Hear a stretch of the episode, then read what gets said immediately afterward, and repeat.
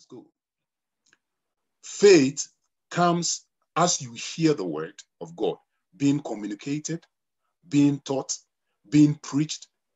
And as you keep hearing the word, what happens is that the hearing results to understanding. And the more you are informed by the word, the more you are reformed. I'm not sure whether somebody heard that. The more you keep on hearing the word and hearing the word and hearing the word, not just hearing, because sometimes you can sit in a place, you can hear noises, but actually it's just noise that you're hearing. But when you hear and you hear and you understand what the word of God is saying, is that you are so much informed by the word that your life is reformed. Your life is made new because you are not moved by what you see and what people say, but you are moved by what the word of God is saying because you understand what the word of God is saying. So faith comes by hearing. Now listen to this, family. This is more than just physical hearing with your physical ear. When we talk about faith, in other words, I said before, it's not just about seeing before you believe.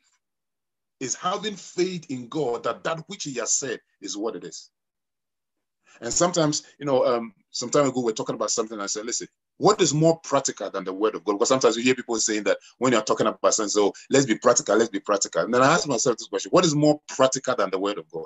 Because the Bible said that in the beginning was the word. And God said that let there be, and the word became. And the Bible says that, I mean, when you look at uh, John chapter one, I think verse fourteen, there about twelve or fourteen, there about, he said, and the word became flesh. The word of God is more practical than any other thing. The word of God was used to create the heavens and the earth. What is more practical than that?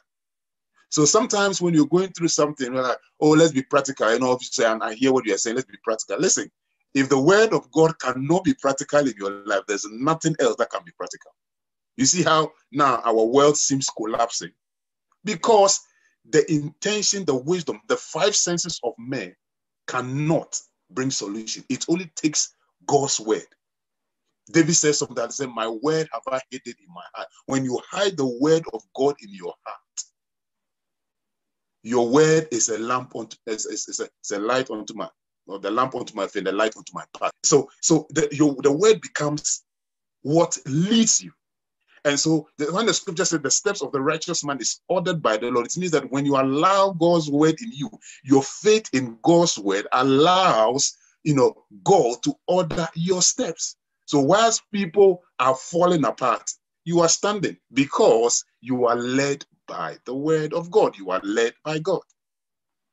So it's not just the physical ears that hears, but rather receiving the word of God into our spirit. What do I mean by that? When we receive the word of God into our spirit, which means that you read, you listen, you meditate, you act upon, you confess it. So, so it's only when it enters your heart, that's when you're able to do all these things. But if it does not, if it does not enter your heart, you'll not take a steps, an action to do it.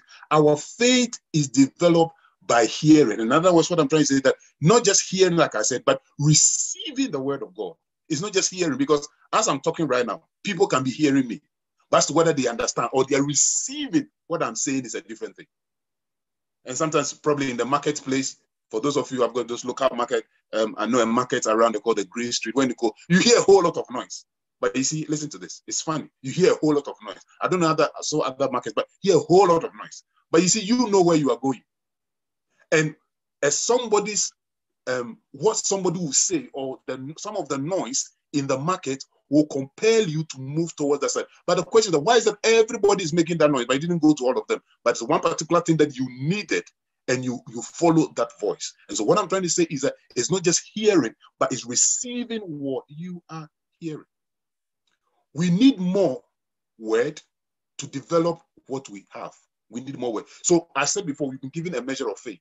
So what does that mean? It means that all of us has a measure of faith. So sometimes it's not the issue of praying, praying, praying, ask for, asking for faith. It's developing, because the more you develop it, the more you hear, you, it grows. Somebody asked me a question. Probably you'll come to that, maybe. But let me say this. Faith doesn't come from prayer. Faith doesn't come from prayer. It comes from the word, from the scripture they have read. It comes from the word. Why? Prayer doesn't make faith work. Faith makes our prayer work. Let me repeat that again, as it's interesting. Prayer does not make our faith work. It is faith that makes our prayer work. It's the word that develops the faith we have been given by God. So like I said, God has given us a measure of faith. Now let me use this analogy. Probably it will help somebody. Is this the analogy? Let me use that. Faith is like a muscle or the brain or a brain. When a baby is born, it's believed that he has the muscle, he has the brain. He will, he will ever have on him. So in other words, my brain when I was a child is just what it is. Now, when I was a child, I couldn't read. When I was a baby, I couldn't read. As I was growing up, the more I develop it, the more I know what I know, if you understand what I'm saying. You're, so what you're saying that it doesn't receive more brains. So in other words, when I grew up, I didn't have one brain, and I had Steve's brain attached to it, and I had Abigail's brain at the back of it, and I have Pastor Angela's back on the front of me. No, it's just that one brain. So I can't be asking for different brains to be on my head. What I can do is to develop what I already have for it to grow. So when the human spirit, in other words, when the human spirit is reborn, he has all the faith he's going to have. But what happens is that he doesn't receive more faith as he grows. He simply develops what he has by the word of God. And so the more, like I said, the more word you have, the more your faith.